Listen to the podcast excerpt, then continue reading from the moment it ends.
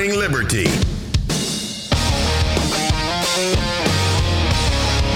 Well, what is up, all of our liberty loving friends? This is another fantastic episode of Good Morning Liberty. My name is Nathaniel Paul Thurston.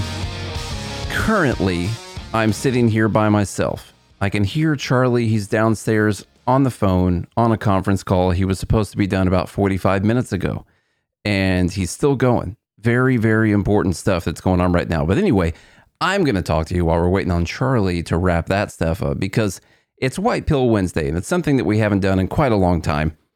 I mean, it's been a bit. It's been tough to talk white pills lately.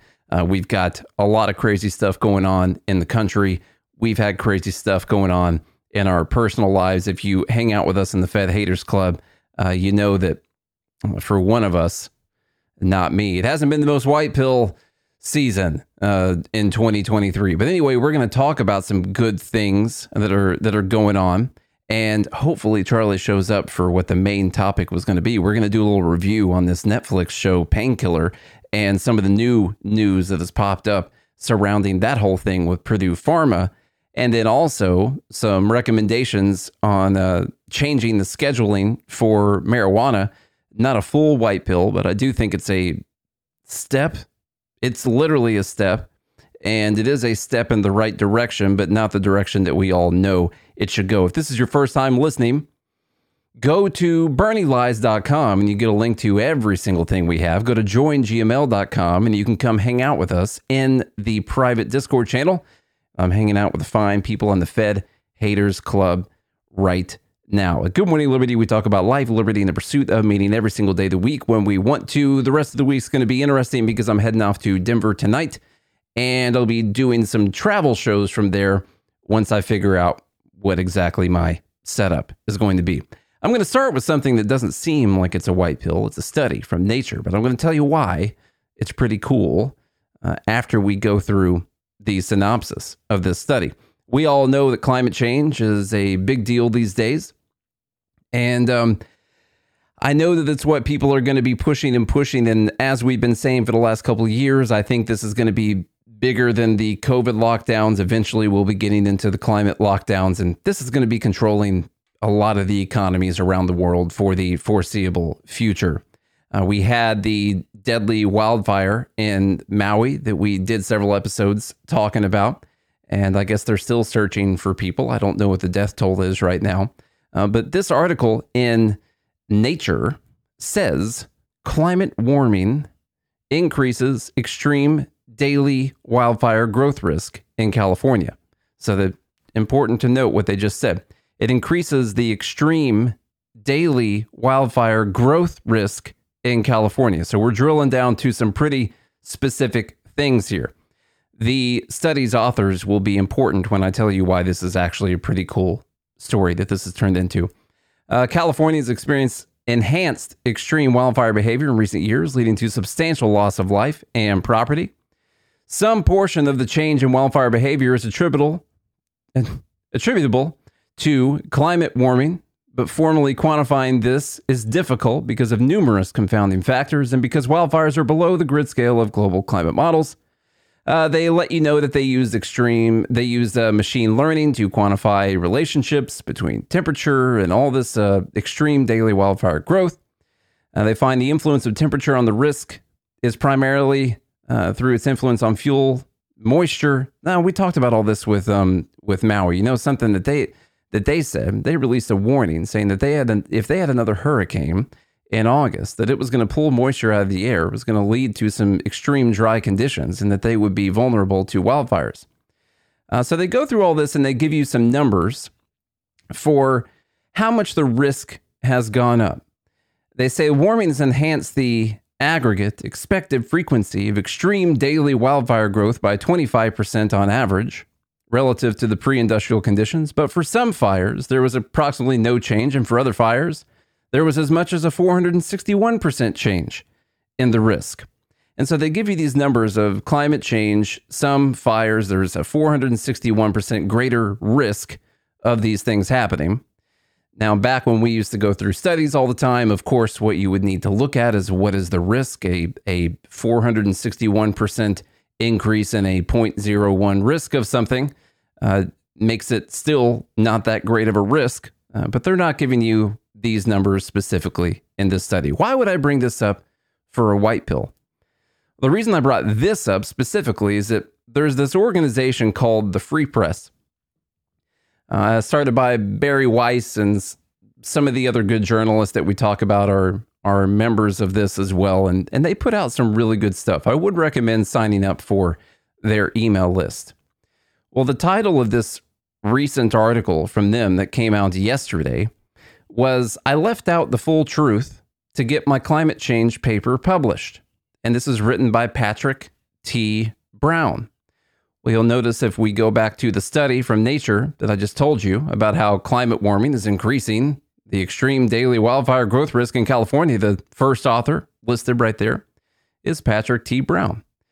And so here's an article coming out right after this thing in Nature comes out and says, I left out the whole truth to get my paper published. And now this is getting published by the Free Press. This is an op ed written by this climate scientist. And so this this is interesting. This clearly piqued my interest. I think I even tweeted this out. Uh, they they go through here and said if you've been reading any news about wildfires this summer, you'll surely get the impression that they are mostly the result of climate change. They show some article headlines: "Climate change keeps making wildfires and smoke worse." Uh, from PBS, wildfires driven by climate change are on the rise. From the New York Times, how climate change turned Hawaii into a tinderbox. Bloomberg, Maui fires show climate change's ugly reach. And this author came out and said that they left out some important information so they could actually get the paper to be published. And so this is what this is the explanation. They say, I'm a climate scientist. And while climate change is an important factor affecting wildfires over many parts of the world, it isn't close to the only factor that deserves our sole focus. So, why does the press focus so intently on climate change as the root cause? Uh, they say perhaps for the same reasons I just did an academic paper about wildfires in Nature, one of the world's most pre- prestigious journals. It fits a simple storyline that rewards the person telling it. The paper I just published, which is the one we were just looking at, focuses exclusively on how climate change has affected extreme wildfire behavior. I knew not to try to quantify key aspects other than climate change in my research because it would dilute the story that these journals like nature want to tell. So he says uh, this matters because it's critically important for scientists to be published in high profile journals. In many ways, they are the gatekeepers for career success in academia. Now, what's important to remember here is that you have to trust the science. You got to trust the scientists. You got to trust the journals that these things come out in. It turns out that these are just, this is me talking right now. I'm not reading this person's paper. Uh, it turns out that these are just people who have career goals and aspirations. And they know that if they get published in a prestigious journal like Nature, then it's going to be really good for their career. And so they will study things in a specific way that will lead to them getting published by that journal. And that is literally what this person is saying. The editors of these journals, back to the to the uh, article now. The editors of these journals have made it abundantly clear, both by what they publish and what they reject, that they want climate papers that support certain certain pre-approved narratives, even when those narratives come at the expense of broader knowledge for society. To put it bluntly, climate science has become less about understanding the complexities of the world and more about urgently warning the public about the dangers of climate change. So, this is one of the things that we've been trying to talk about every time we read one of these studies that we find. And of course, we're conspiracy theorists for doing so.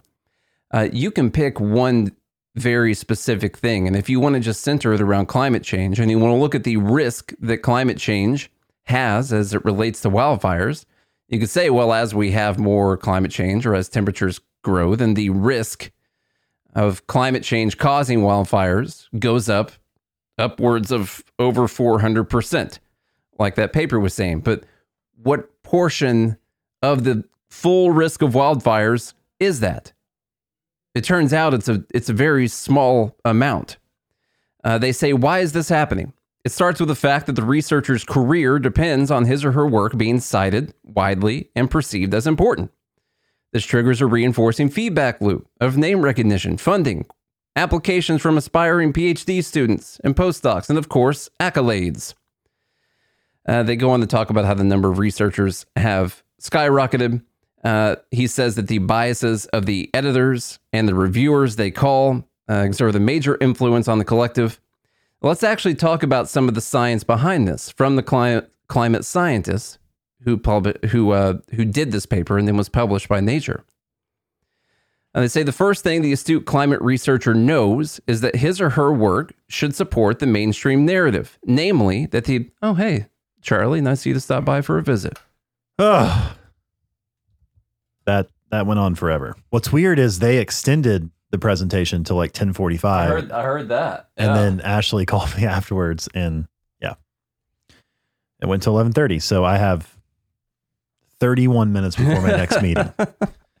Where are we at? well, we're talking about The show can finally I, start. we can finally start we can the finally show. start the show. So I started by telling everyone, showing everyone this uh, this uh, article from Nature, Charlie, and it's talking about Mm. the extreme daily wildfire growth risk in California. Okay, Mm. but there was a article that came out from the author of this study saying that they left out the truth to get their paper published. Uh. And so the the other thing to remember is that this research was actually done years ago, and it takes time for these things to actually get published. And so this person timed it for when it actually got published in Nature to have this big op ed from the Free Press uh, coming out saying that they left out the full truth to get their climate change paper published. So this was kind of the plan the whole time. It's it seems that because now they're they're working for someone else who's uh you know trying to help with climate change, but not the way that Yeah. that everyone uh, wants them to. This So genius. They say in my paper, we didn't bother to study the influence of these other obviously relevant factors. Uh, so they're talking about they're they're talking about something like humans who start eighty percent of the wildfires, uh, poor forest management, um, it's things like that. They didn't look at that. They only looked at climate change's impact. Uh, they said, "Did I know that including them would make a more re- realistic and useful analysis? I did." But I also knew that it would detract from the clean narrative centered on the negative impact of climate change and thus decrease the odds that the paper would pass muster with nature's editors and reviewers. So it is White Pill Wednesday, by the way. Mm. So that I'm trying to frame the really cool thing. Number one is that we have an outlet like the Free Press who publishes things like this that are really cool. That's the one started by Bari Weiss and uh, some of the other big journalists that we uh, hear from uh, publish things from the Free Press or in the Free Press. Um, it's cool that this kind of information is coming out. I don't know how much it's going to help, but it does feel nice to be a little bit vindicated because if I would have taken this, if I would have taken this study and looked at it, I would have said something like, well, they're only talking about the climate change wildfire risk. What about all the other things that cause wildfires? And so the paper says that climate change has increased the extreme wildfire risk by 461% in some places of California. And this is how they get their funding. This, is, how they get all kinds of things. Yes. Now, this leads me to a libertarian discussion, Nate. Okay. Have it real quick. very quick because we got to talk about painkiller. We do. Uh, but the the libertarian solution typically is having the private market, right? Kind of audit. Mm-hmm. You know, if you if you if Good Morning Liberty gives their stamp of approval, they have an incentive, right?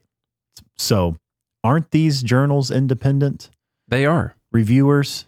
And how is it that they are? Because I think this, I think a solution to this would be to have another journal that Mhm. grows to be a high profile one as well to compete with these other journals that scientists can get published in for actually telling the truth Yeah. and not sticking to a narrative.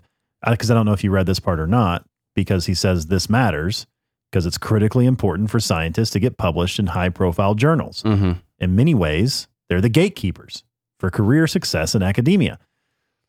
And those journals are independent. They're not government functions, most of them. I think some are, like in Canada and stuff, but most of them are not. A lot of them have funding. But a lot of them, I think that's the issue. They get funding.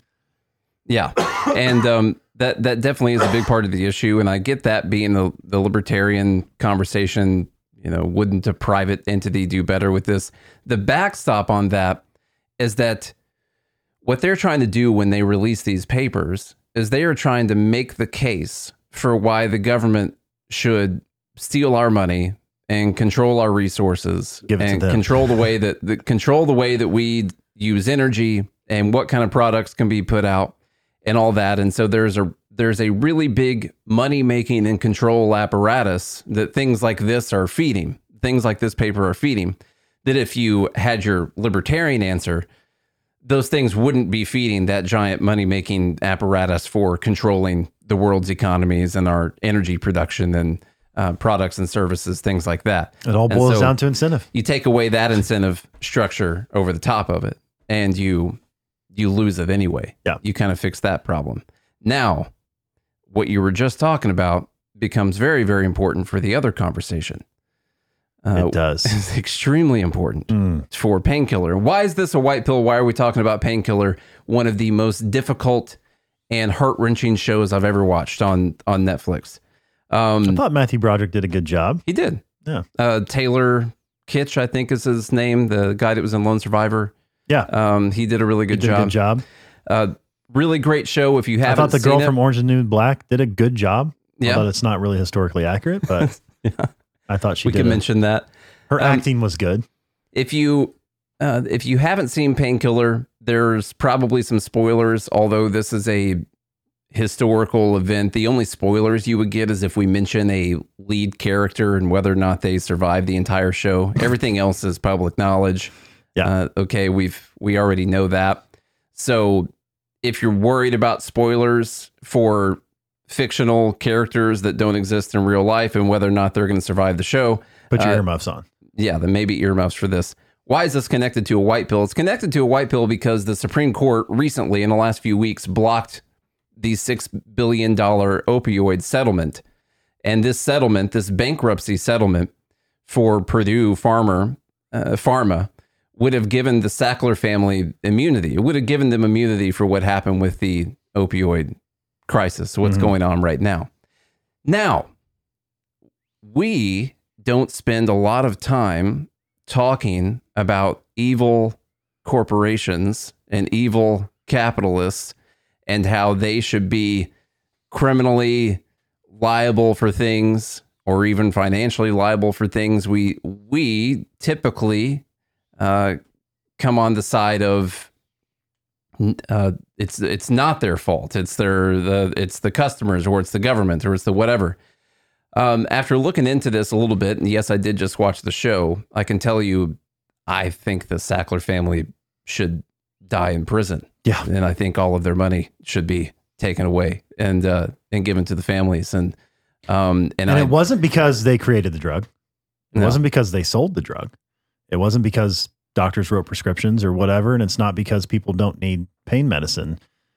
The real crux of this is, and why I why I believe that they're evil, um, is you do have a, over a million people that have died of opiate opioid Mhm. overdose, um, and it's the way in which they pushed the drug um, to create incentives for doctors to increase dosage to make more money. I don't. That's so that process, I don't even think is the criminal part of it. I think it's the I think it's the lying about it. right. I think it's uh, so.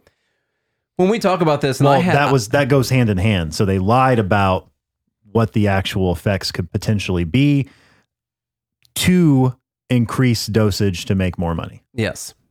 Um, my initial reaction to Charlie uh, when he talked to me about this show, and uh, people I know have had the exact same reaction is, uh, well, you know, people know better. They shouldn't get hooked on opioids. We all know that they're addictive, and and that's you know that's on you. I get it. They're probably evil people running the company, but at the end of the day, it's personal responsibility, and it's on the people who uh, choose to go down this path. And and uh, people get addicted to drugs, and and that's just you know that's the that's the way it works out sometimes. Uh, but is it really their fault? In in this case specifically, uh, they lied about knowing whether or not it was addictive In cahoots with the FDA, by the way. with the the, way. FDA. So we do still have the ability to blame the government in this scenario. Um, I did do a little bit of digging on the FDA official who approved it. Curtis Wright is his name. Um, initially did not get approved and they had to do a little bit of work on him. Mm-hmm. We don't know what work they did on him. Um, it The is only thing we know is they spent three days in a hotel with him. yes, and ma- magically he refused to approve the drug uh, a few times, and then they took him to a hotel room for a few days, and after that, he approved the drug, and Then a Uh, year later, he was a year later he went to work for Purdue Pharma. making a lot of money. So That's so weird. no what a coincidence. no telling what happened. What They a pro- freaking coincidence. I probably just played him testimonials of people that were in pain and needed this medication because they were in pain, or they pulled an Epstein Island on him, which is what I think happened. That's what I Okay, think too. we have no, we don't know what happened. No one knows what happened. We weren't in the room. They don't even address it in the show. Really, uh, they they just show him going into a hotel room. Um, there's no telling, but the FDA did eventually approve this, and that's where the libertarian part of the solution uh, starts to come in because it, it is the government that put their stamp of approval on this and allowed them to tell people that it was believed to not be addictive or be far less addictive than all of the other opioids that were out there on the market. They also approved it for moderate pain. Yes. you know, you got a migraine. Yeah. You know, take some I know someone- I, so, okay. One day I'm going to tell my whole story, but that today's not that day. But just so you know, this hits close to home for me, which is why I was so invested in it and why it affected me uh, the way that it did. I'm gonna not. I'm not gonna get emotional on the show. I'm not gonna do it. I'm not gonna do it. Um, but it hit close home to home. for Someday me. you will. And uh, yeah, and so one day, you know, there'll be a story told. Uh, today's not that day, but um, so I, I had talked to some people um, that I know in the industry, and one person told me that they had, you know, taken over a clinic for this doctor, and um, this doctor was incentivized to prescribe OxyContin or oxycodone or whatever um, in the Oxy family, and uh, was even given it to like 17 year old girls who had sprained their ankle. Yeah. And then now, now that 17 year old girl is, I don't know, in her 20s probably, and is addicted hmm and because of an ankle sprain. Yeah. And so that to me is the insanity of this. But the doctors made more money by writing those prescriptions. Now, there's a whole drug pharma thing out there. There are drug reps for everything, right? And they do, their incentive is to get the doctors to prescribe um, these things. But when you have that type of incentive for a medical professional to prescribe an opiate for an ankle sprain, like that type of example, there's another documentary that I watched as well called Dopesick that has Michael uh, Michael Keaton, Docu series. yeah, docu series, um, and that's on Hulu. Um, and that is a more historically accurate. It follows Michael Keaton plays the doctor who ended up getting addicted to these as well. Um, he's now been sober for about 20 years, and he tells a story. It's fascinating.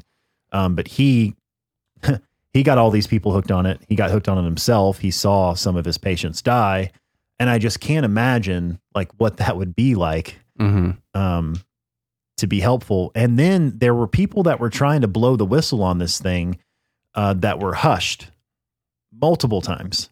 Um, several doctors trying to be like, we all know that this is insanely addictive, and the fact that they're saying it's not is completely insane. Um, so anyway, when I watched it, it's it's to me, it's those types of things.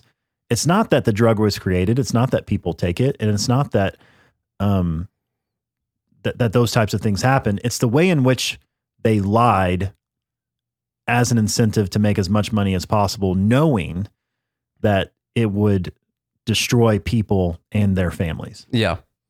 And this and that's the most heartbreaking part of all of this. So if you want to separate out like the personal responsibility side of it, uh, because I was I was talking to someone about it who had the personal responsibility uh, reaction, as I did the first time um, I responded to Charlie about it. Um, if you take it back to like 1995, well, the people who were originally being told, "Oh, hey, there's this new drug on the market. Uh, it's less than one percent addictive." Makes you feel Uh, great. You know, makes you feel great, works way better and everything, lasts for 12 hours, and that's why it's not addictive. And so it's pretty safe to just uh, to prescribe to everyone. And the patients are like, okay, well, you know, it's even if you're personally responsible, you know, you're, you're a personally responsible individual, okay, and you don't want to get addicted to stuff, and your doctor tells you that this is something that's not addictive because that's also what they've been told by the drug reps uh, from Purdue. Well, then you kind of do remove a lot of your responsibility in that scenario. Now, it's currently 2023, and anyone who sprains their ankle and goes in and someone says, okay, well, let me set you up with uh, 20 days worth of Oxycontin. First off, your doctor's probably going to lose their practice if they're going to do that nowadays. Um, but anyone who goes in and acts like they don't know that it's a super addictive substance, uh, they're they're wrong. You can do enough. You can do enough research. It is widely known that it is addictive, and so you need to be very careful with these things. Uh, but back in the day when it was first released, I, I kind of don't blame a lot of those initial patients even that got I mean, put on this. ten you years, know? even ten years ago, people Yeah. didn't really know. Some people did, but it wasn't as public as it is now. And now, They they had their first congressional hearings in 2001 Mhm. over over this whole thing. but remember, you know. they all passed it. Yeah. Basically, they were like, "Oh, okay, everything's fine." You know, So uh, when it comes to a libertarian conversation on this, and then um, I guess some of the white pill about it is what the Supreme Court just did. Uh, this didn't get approved automatically uh, because they had not done testing on whether or not it was addictive, and that's why it wasn't getting approved. It eventually got approved with no more testing. They didn't have to do anything else. We don't know exactly why it got approved. And so the blame, a lot of the blame, yes, goes on the people who made it, who knew what they were doing. A lot of it also goes on the FDA, who is who are the people in the government that we have trusted to look into these things for us and put their stamp of approval to allow them to be sold. Now, as libertarians, we wouldn't even think there should be an FDA. All right. So that's a weird argument to make. Mhm. But I also would like people to study drugs and approve them, uh, put their seal of approval.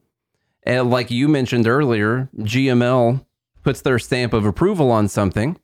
Well, that means something to me. You know, now what happens if GML puts their stamp of approval on something, says it's not addictive, and then it turns out, you know, within seven or eight years later, oh, this is wildly addictive for almost everyone who takes it for a certain amount of time. That whole GML stamp of approval thing means basically nothing. And the the thing about that being in the private market is you would have a way to take action against that. You would. because the crime that's still going to be committed in this is that the FDA is going to hold no responsibility whatsoever, No. even though they put their stamp of approval on it. With the language, they helped literally helped them craft the language about it not being addictive. I was listening to a Rogan And inter- there nothing's going to happen to them. a Joe The Rogan FDA is just going to keep going. Uh, this Rogan interview was from about a year ago, and he and um oh sorry maybe it wasn't the Rogan interview it was another I was listen, watching some doctor's channel on YouTube he was they were talking to someone who had done a uh, Freedom of Information Act request with the FDA trying to get Curtis Wright's uh, emails and correspondence and they said that they had been lost they didn't have any of his correspondence Oh. uh, with Purdue Pharma Interesting. uh, so um, it is it's weird how things like that happen. was it with Clinton's emails? maybe, Maybe? Maybe it's on a private server yeah, somewhere. okay. Um, the problem here is that the organization that we trust to approve these drugs fails time and time again. Well, we don't trust. they can get bought. Yeah, they can get bought off easily. Uh, they can be promised a job making three times their government salary if they come work for them next year.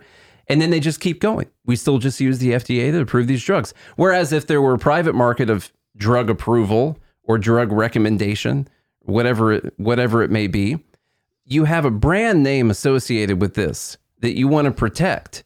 And our GML stamp of approval, if we approve something and it turns out that there was something shady that happened and we fudged the numbers or they fudged them and we were okay with this, uh, well, then we lose all of our brand credibility.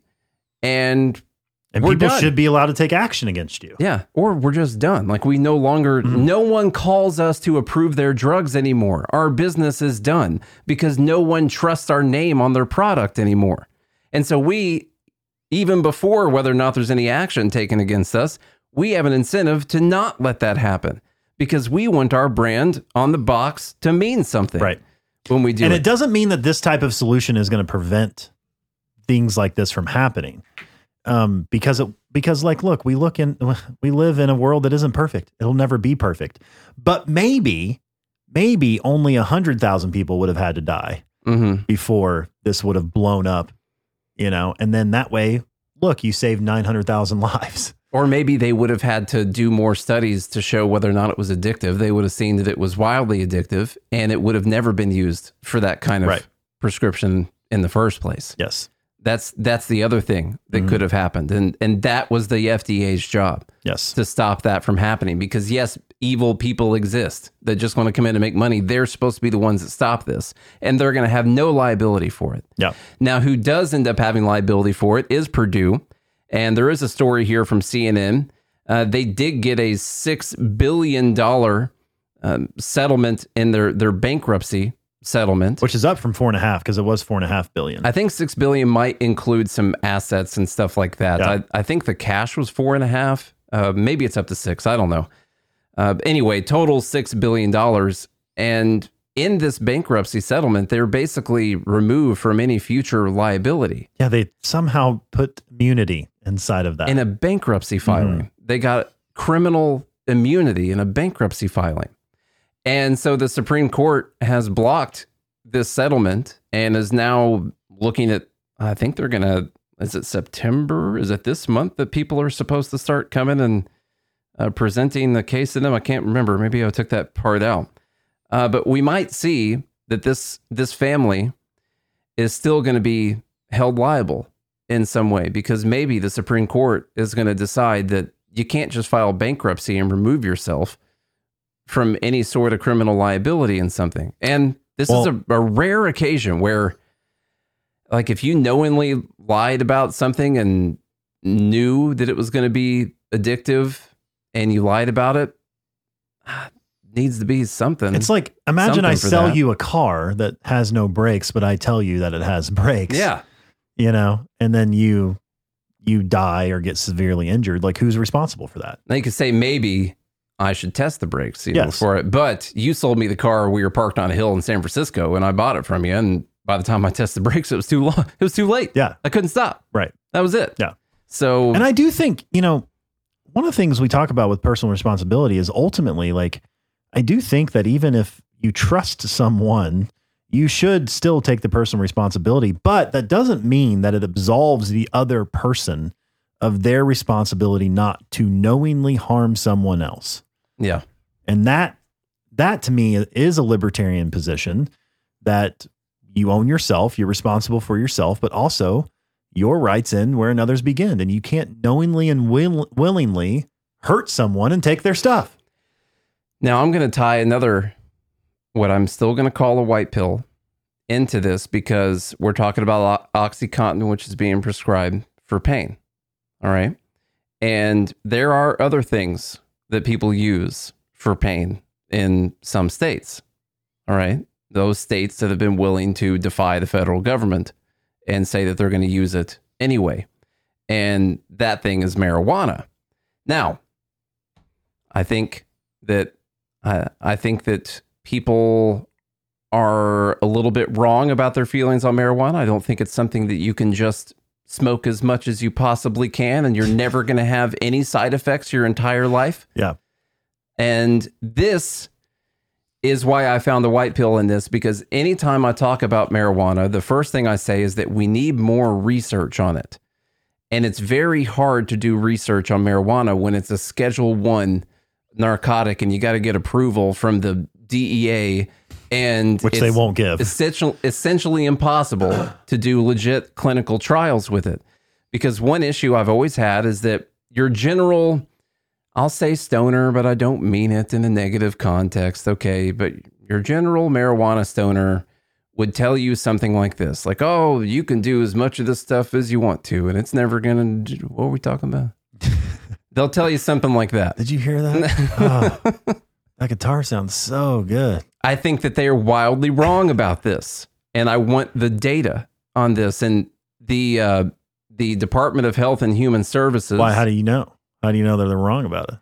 I listen as a libertarian. I think it's best to conduct your own studies when the, the government won't allow you to do it. Okay, and I know people.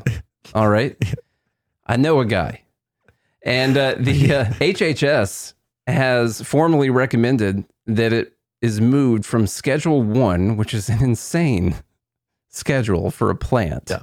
On the same level as opiates. How did they come along and schedule Yeah. a plant at Schedule One? yeah.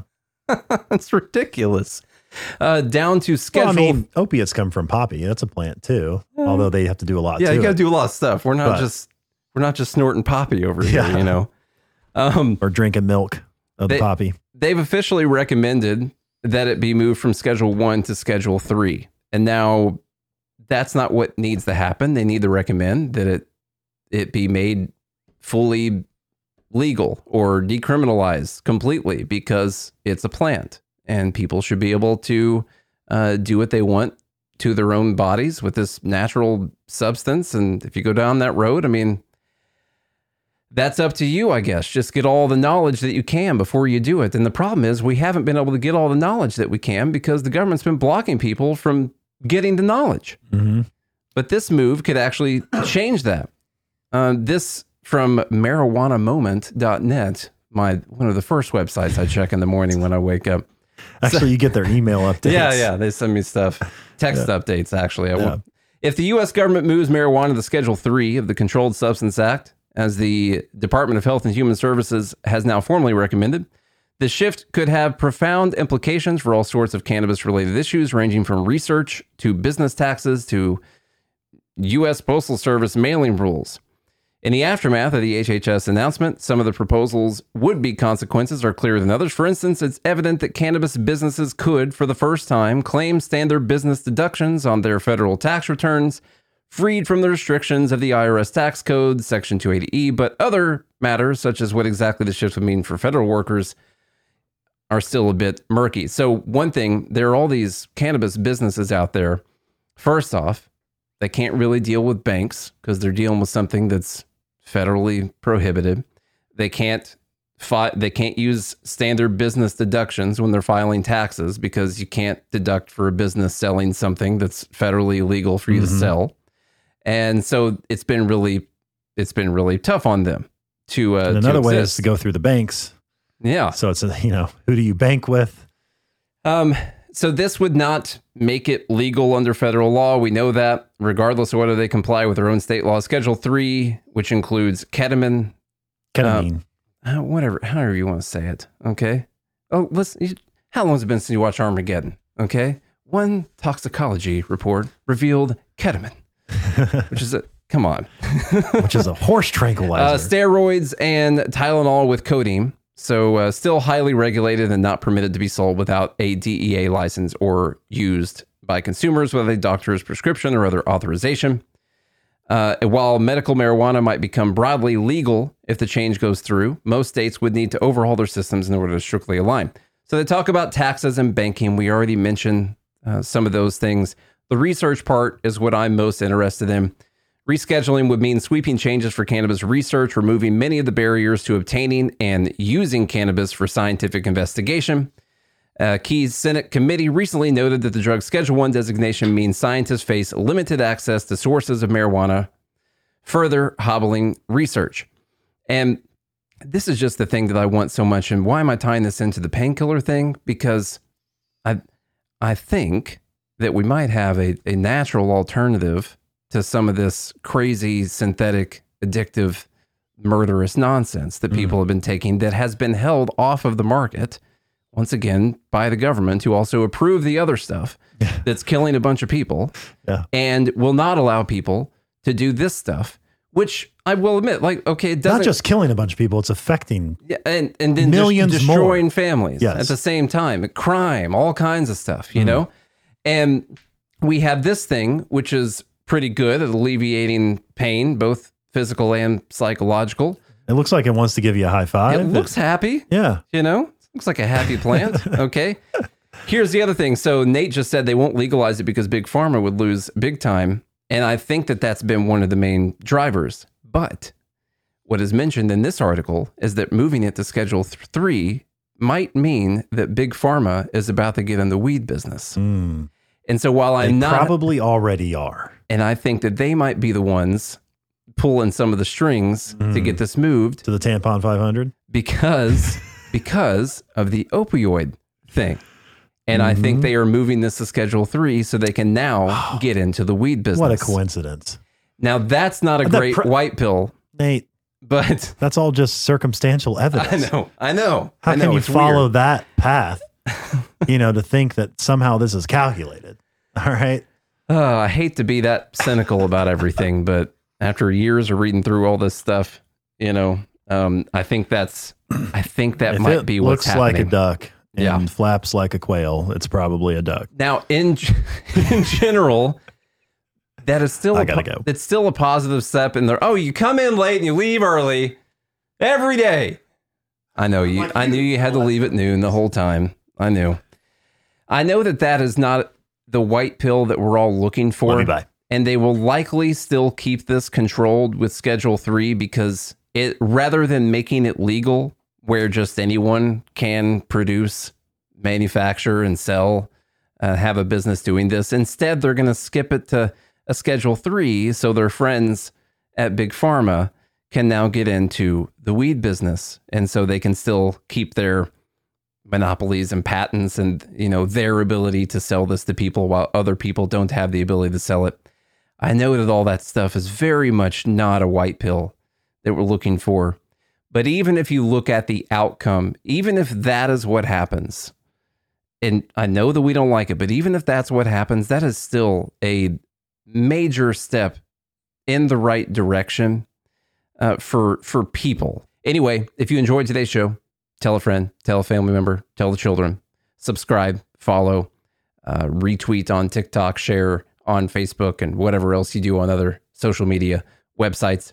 If you do every single one of those things, then I'll be right back again sometime this week. Tomorrow, at least we'll have a dumb bleep of the week on Friday. I know that. And until then, have a good day and a good morning. Liberty.